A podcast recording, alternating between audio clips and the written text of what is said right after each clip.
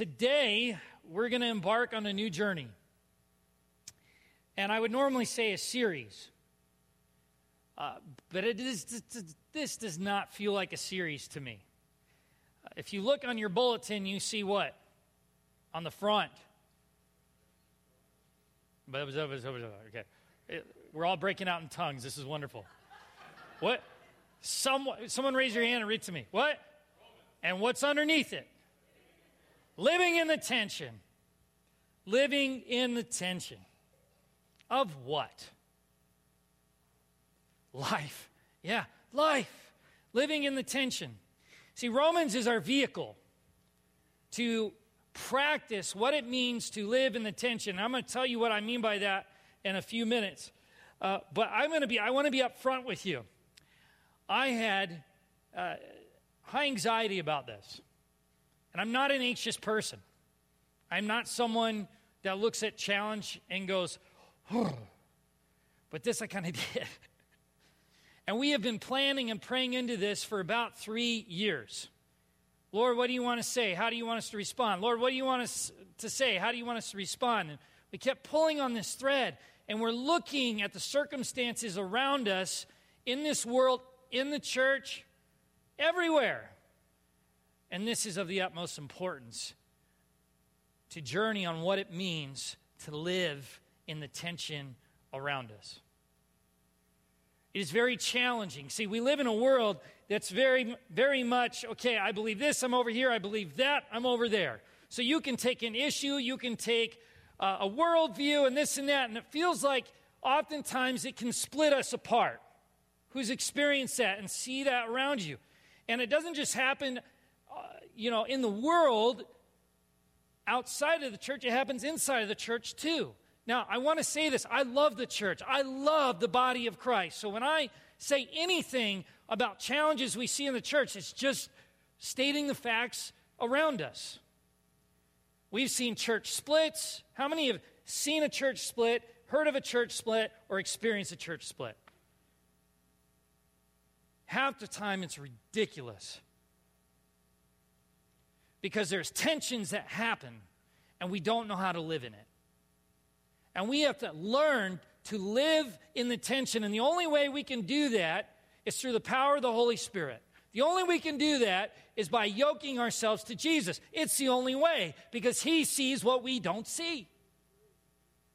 It is so often that we we we strive after rightness and forget that righteousness is what we need to be about. And the only way we become righteous is if we yoke ourselves to Jesus through his death and resurrection. That's how we become righteous. There's nothing you can do outside of that.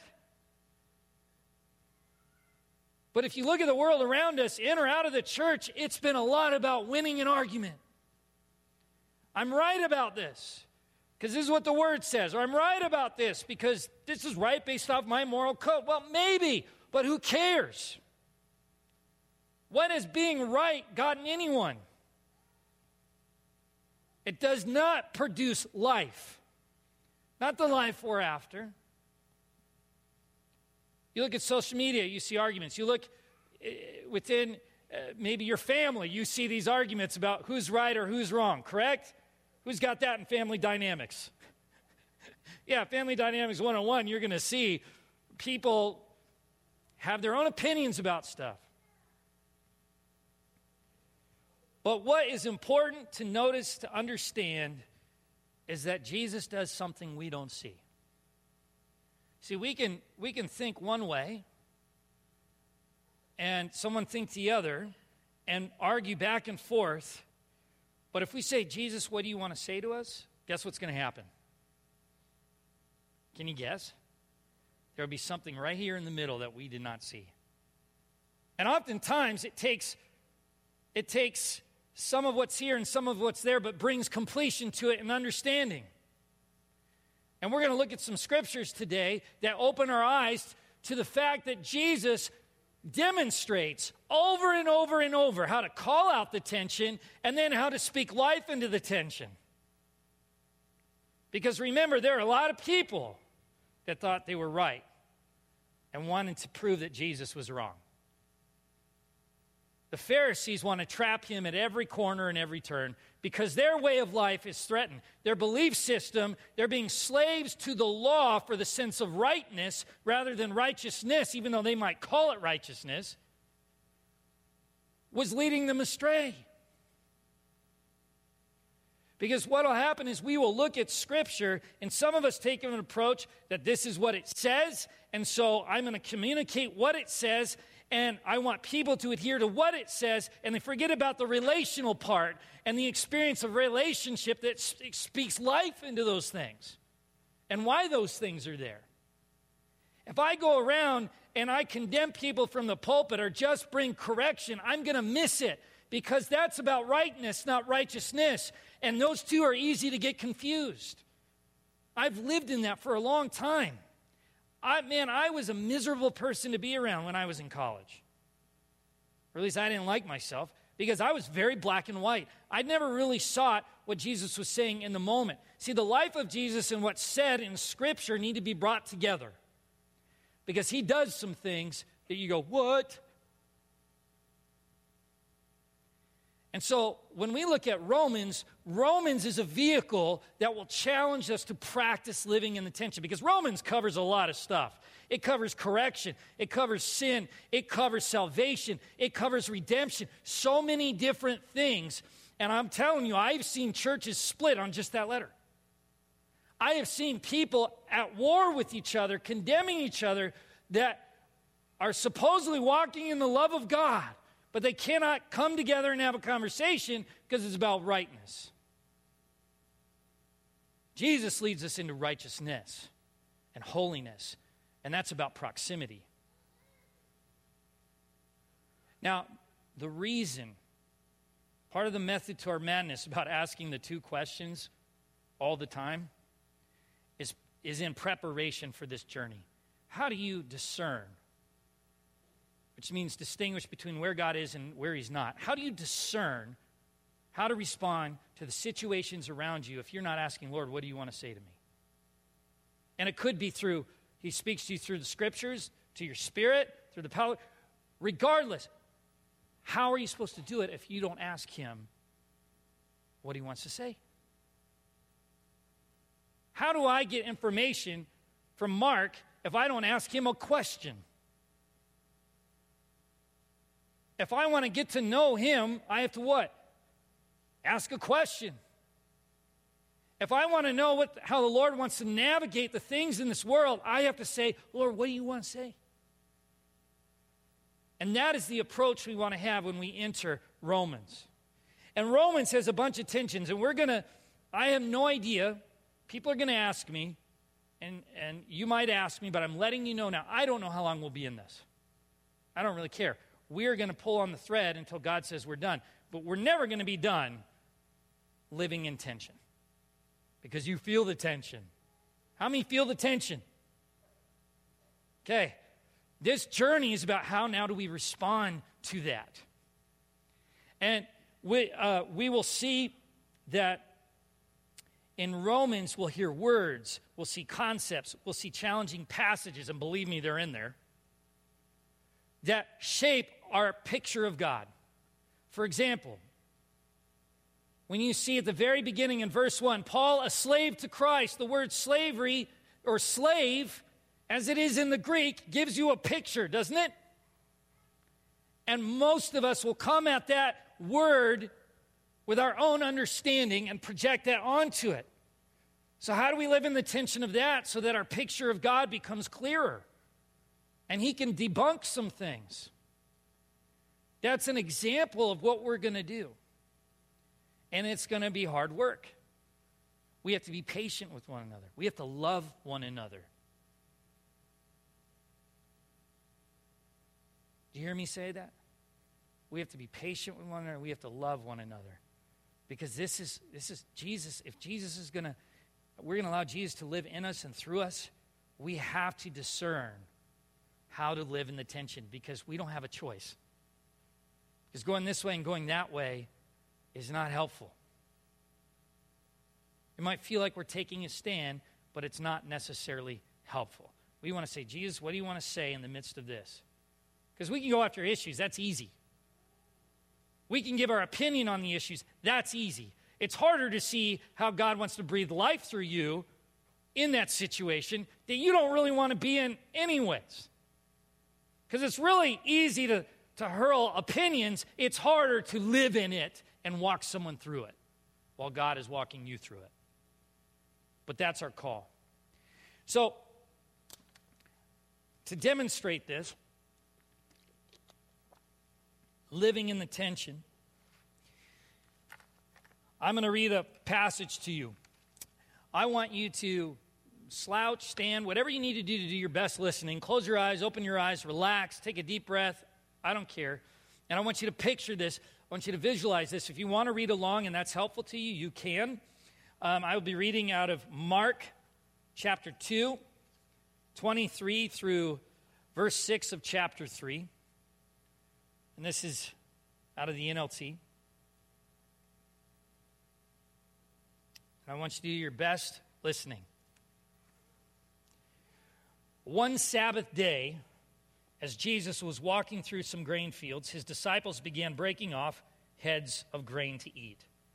But the Pharisee said to Jesus, "Look, why are they breaking the law by harvesting grain on the Sabbath?" So the Pharisees are challenging him. And as Jesus often does, when you read the Gospels, I want you to pay attention to this, he almost always responds to them with a question. Jesus said to them, "Haven't you ever read the scriptures? What da- about in the scriptures what David did when he and his companions were hungry?" Question. He went into the house of God during the days when Abathar was high priest and broke the law by eating the sacred loaves of bread that only the priests are allowed to eat. He also gave some to his companions. Then Jesus said to them, "Sabbath was made for man, not man for the Sabbath. So the Son of Man is Lord, even over the Sabbath." Whoa, that wasn't on the radar, was it? Whoa. Jesus went into the synagogue again and noticed a man with a deformed hand. Since it was the Sabbath, Jesus' enemies watched him closely. They're watching him.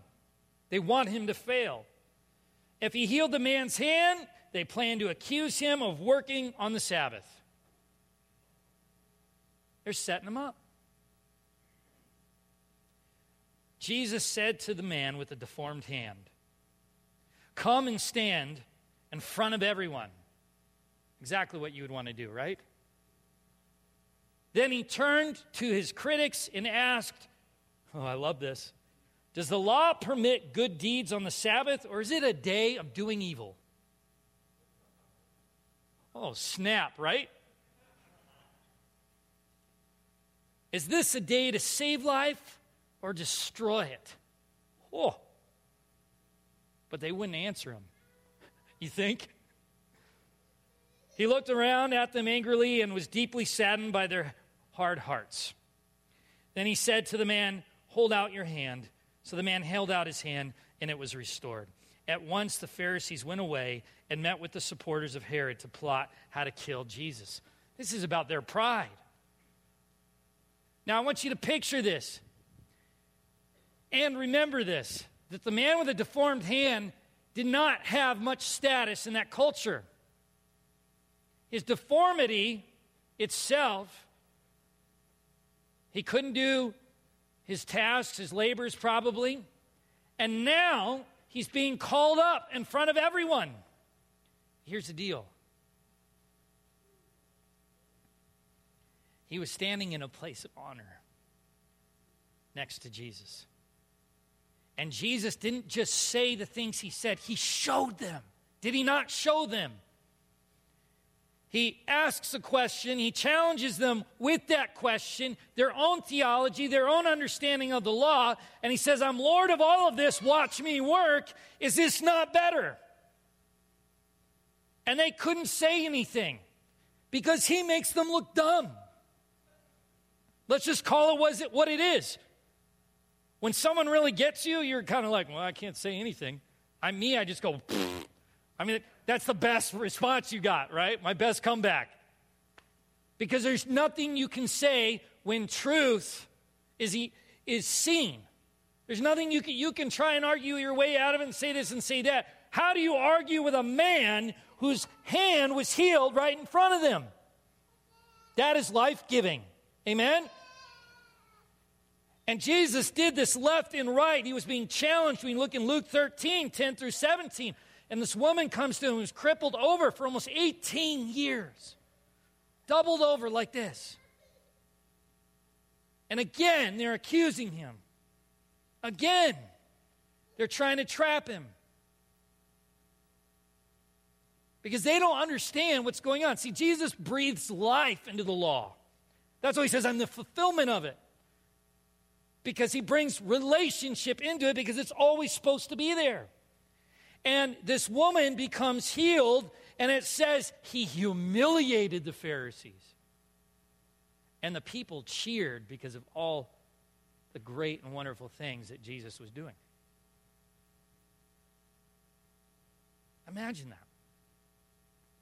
See, our call is to learn to navigate the tension like this, and the only way we can do that is we become single-minded in staying where Jesus is.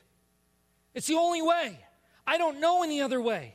I can't, you know, I've tried the rule thing and allowed the rules to breathe life into me. Are rules and boundaries important? Yes, but not without Jesus as the center, pushing his own relational agenda, which is that you would have life everlasting.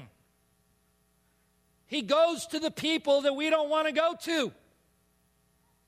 And somehow, somehow, he breathes life into a situation where the religious people are condemning him.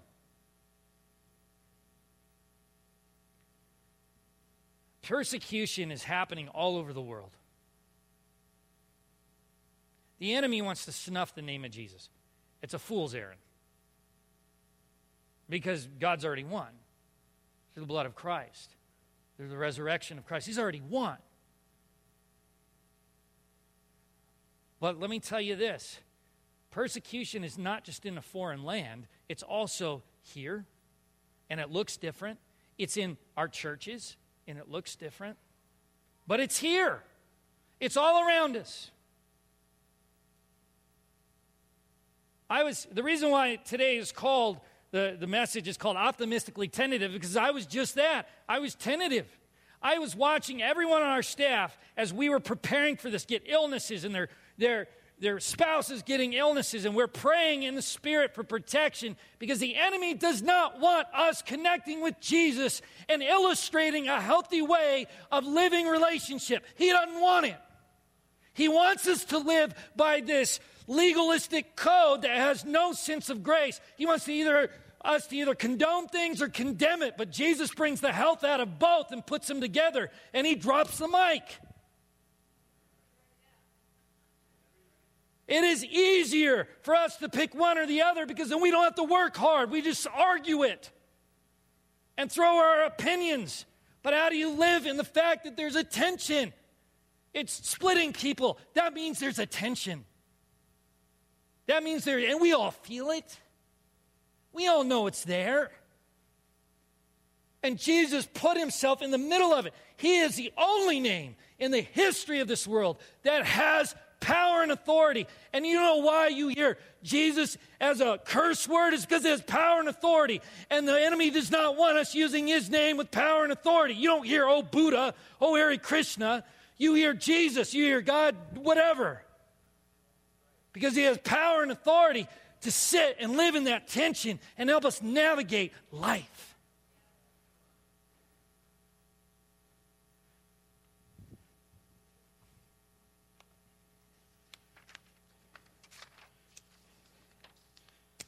If I haven't made my point clear, I'm going to try again.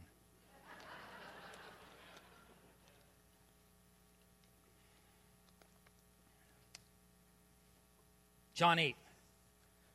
I just I don't, I don't even want you to read along. I want you to picture this. And I've said this one before. Remember, tensions happen in everything. They happen in our house. They happen. They don't have to be seem super spiritual or seem like the result is going to split a church or split a family, but they're everywhere. And the Lord cares about all those things. But this one, I think, is one of the clearest, clearest pictures of Jesus living in the tension and how he models for us that he wants us to. John eight, one through eleven. Jesus returned to the Mount of Olives, but early the next morning, he was back again at the temple. A crowd soon gathered as he sat down and taught them. As he was speaking, the teachers of religious law and the Pharisees brought a woman who had been caught in the act of adultery. They put her in front of the crowd. Teacher, they said to Jesus, this woman was caught in the act of adultery. The law of Moses says to stone her. What do you say? There's the challenge. They were trying to trap him and saying something they could use against him. But Jesus stooped down and wrote in the dust with his finger. They kept demanding an answer, so he stood up again and said, all right, but let the one who has never sinned throw the first stone. Oh. You want to talk about clearing a room. Then he stooped down and again wrote in the dust. When the accusers heard this, they slipped away one by one, beginning with the oldest, until Jesus, till only Jesus was left in the middle of the crowd with the woman. Then Jesus stood up again and said to the woman, where are your accusers? Didn't even one of them condemn you? She says, no, my Lord. And Jesus said, neither do I. Go and sin no more. Now imagine this. This woman is being held to a standard of Jewish punishment, which tells us she is Jewish, which means that she is now in front of people humiliated. It's enough to know that she b- betrayed her marriage covenant. That brings its own shame. Now she's being used as an example in front of everyone, and this teacher, this Messiah that everyone is talking about, and her presence is only to trap him and make her look horrible, knowing that she would probably die. Imagine that. You want to talk about the least of these. Literally, the Pharisees know they brought her to the most high place. The best place she could be taken was right by Jesus' side. And he stands there and he writes in the sand, and we don't know what he wrote, and I've talked to some people and um, have some theories on that. Uh, Leviticus, not Leviticus, Jeremiah, where it says those who are wicked men, their names will be written in the dust. So I kind of get a chuckle to think that maybe those guys were seeing their names written in the dust. I don't know. It'd be funny, though, wouldn't it? Not for them, but it is for us. And here's this woman who knows her judgment. She, she in her mind, as far as her mind can go and work out and calculate, she's done. Imagine that. There is there for her, there's no hope. There's no hope. There's no rescuer coming. But again, the Pharisees took her to the, the rescuer. And he does something unprecedented. He asks the question, who's here to condemn you? No one. Neither I condemn you. Now, the story ended there. We're going, whoa, Jesus is condone, condoning sin. No. Because what does he say right after? Go and sin no more. He doesn't need to write a thesis on it for her so she can understand, because she just experienced it. See, part of living in the tension is seeing the life, life of Christ to give explanation for what we read. She didn't need to, to have a three-point sermon told her about sin. She got it because she saw one that stood in the gap as he did on the cross. Right there, right next to her. And forgave her sins. You don't see the word forgiven, but that's what he did. and she has new life. She experienced hope in the midst of darkness. I bet you dollars to donuts she's bragging about that.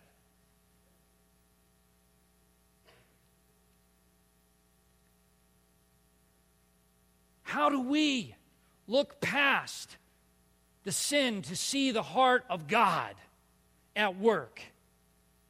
Now, let's just call the elephant out of the room. Do you mean there's no correction?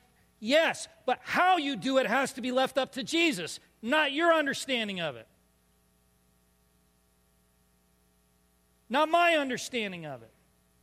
Because believe me, I brought correction to people based off Brendan's rules of correction. And let me tell you, I got punched in the gut.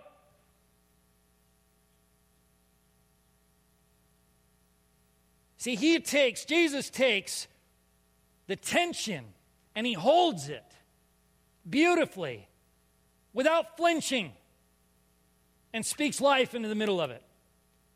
He didn't condone and he didn't condemn. He did. He brought both into the equation and poured his spirit out in it, breathing at life. And I don't know how he does it, but he does it. And Psalms tell us how to do that. Be still and know that I am God, and watch me work. Be yoked to me. Abide in me, and I will abide in you. Exodus fourteen. The Egyptians you see today will be here no longer. You only need to be still and let the Lord God fight for you.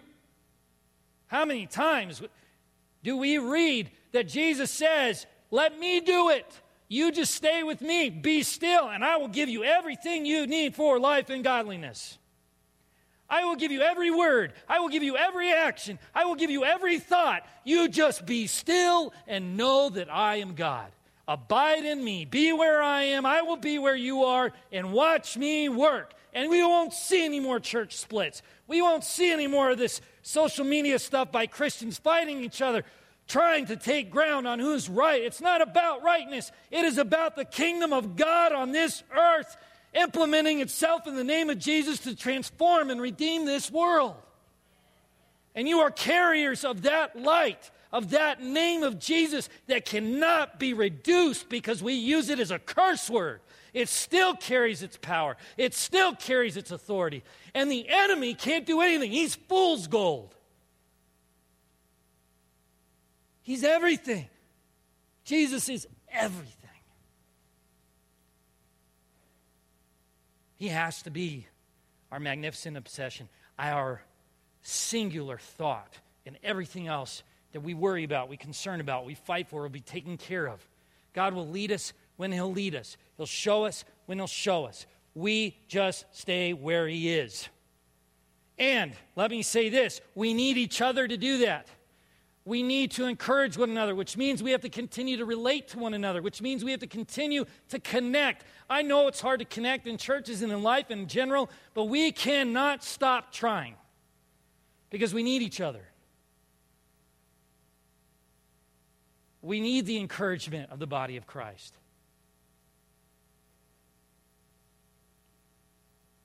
Because I'll tell you what, I can't do this life without the encouragement of my brothers and sisters around me. I can't.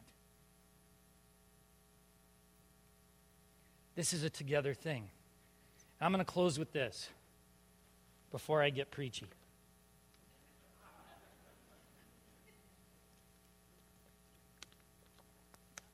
To give you a practical example. Um, in two thousand seven, I was called, I was living out in Winona um, as my wife was finishing her last year at Winona State, and it was just an eight-month stay, so the winter was okay. To, I knew it was going to end, and I would be out of there. And uh, we got called to a, a Lutheran church in San Diego, and I have the utmost respect for uh, Lutheran theology, a lot of it, and this and that. But I was a, I was an American Baptist going into a Lutheran church. And you, I'm telling you, I whoa, breaking that to an American Baptist family. They had like four or five pastors in the American Baptist church that was now working at a Lutheran church. That was laughable. But I remember being so overtaken by my own bias of, oh, I'm in this, I'm grateful for the job, but according to what I would want to see, I don't see the Holy Spirit moving. So in the first month I was there, I wanted to quit. because my mind, and believing the Holy Spirit was at work, but my own biases of what I wanted interfered with seeing the truth. And when I was there, my mind could only conjure up two results. Stay and be miserable because I need the paycheck, or quit. Right? That's all I can come up with. Isn't that logical? I either stay and be miserable and hope something happens, or I can quit and I can retreat. And I remember this is one of those times that God put one, the, the first of our two questions on my heart in those words. And I, I thought, well, I'm a pastor. I better pray about this. And so I took it before the Lord, and I, I prayed. I said, Lord, I don't know what to pray. I don't know what to pray. What do I pray? What do, I pray? What do you want to say to me? Remember that clearly. And I remember I'm frustrated. I'm discouraged. I'm put out because I want to see vibrancy according to what I think is vibrant. I want to see the Holy Spirit moving according to my own agenda. And so I said, okay, Lord, what do you want to say? And this is what I heard. I want you to pray that I send someone. Well, for what? To do what? One person isn't going to save this whole thing. And I knew that they were hiring a pastor. They hired a pastor, and he wasn't in town yet. And I, at the time, didn't know where he was from. And so the next day after I prayed that prayer, this new pastor arrived. And little did I know he would become one of my best friends. And little did I know he was from Fridley, Minnesota. And together, the Lord helped us both realize that the Spirit was on the move and how we could connect and stand and walk with Holy Spirit. And let me tell you this, that's good enough. But remember the tension I had, do I stay or do I go? But when I asked the Lord, life starts happening. But then the Lord, through through this person, I met a man named Mike Bradley, who's the head of the Alliance of Renewal Churches. And through that, I met a, na- a man named Tom Stewart. And through that, I met a guy named Mark Spencer. And through that, I'm now at Bridgewood Community Church because God got a hold of my heart and said, ask me what I want to say to you and watch me move. I never thought I would be calling myself a Minnesotan, ever. And now I don't want to be called a Californian. But I'm neither. I'm a son of the living God, and he wants me to stay with him so that he can breathe his blessing and I can receive my inheritance and watch him move and shape us in a way that we don't, it's not on our agenda, even our most spiritual agenda. Our results based off our actions cannot come close to what God will do if we simply say, what do you want to say? Life-changing. Amen? Hard, hard, hard, but good. We need one another. We need to encourage one another. We need to walk together because this could be a long walk. I don't care when Romans gets done. Romans is the vehicle. But living in the tension is the life's call because we can only do that with Jesus. God bless the tension because it keeps us close to him. Thank you, Lord, for the tension and the hard circumstances because it keeps me close to him. I may stray, but not for long because we know the one. Amen? Whew. I'm tired.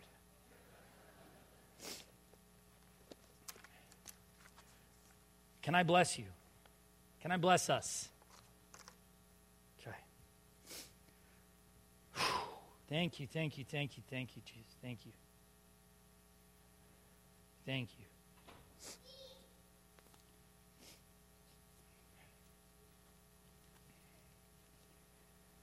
Oh, Lord, you're good. You're good. Is he good? Amen. He's good. He's good. You're good.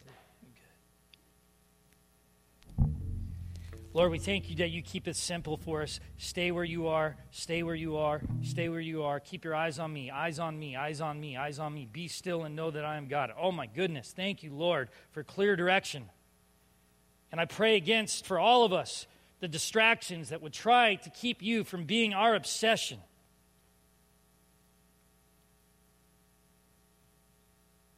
God, you are so good. I bless each and every one of us in the name of Jesus, with the courage to not take the bait, the fool's gold, the stuff the world will tell us is important. But we fix our eyes on you in Jesus' name. I bless you with the uh, ability to fix your eyes on Jesus. And the spiritual gift of receiving so that you can receive all that he has for you in Jesus' name. Because I am telling you, there is blessing when you feel the fire around you, because he is good and he protects and he strengthens you in the midst of the storm. So, Lord, we want to stay with you. We want to hang on to you.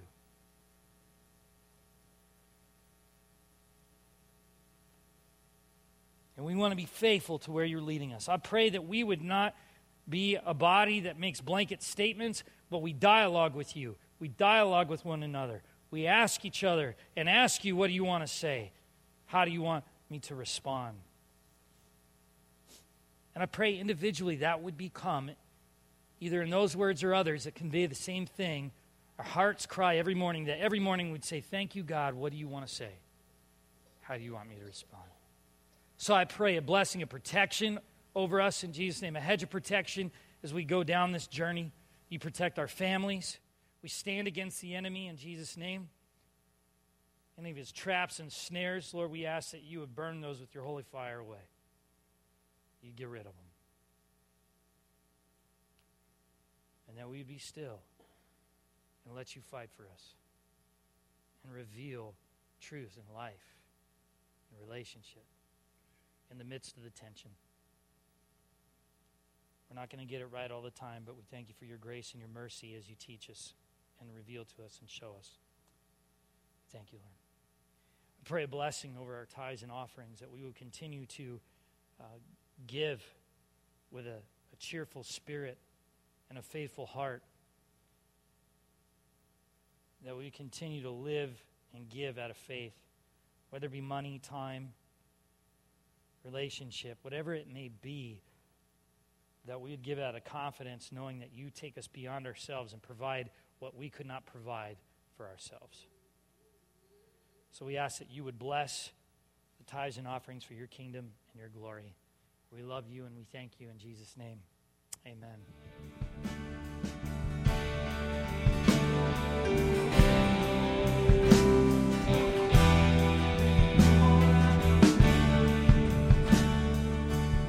Singing all the earth.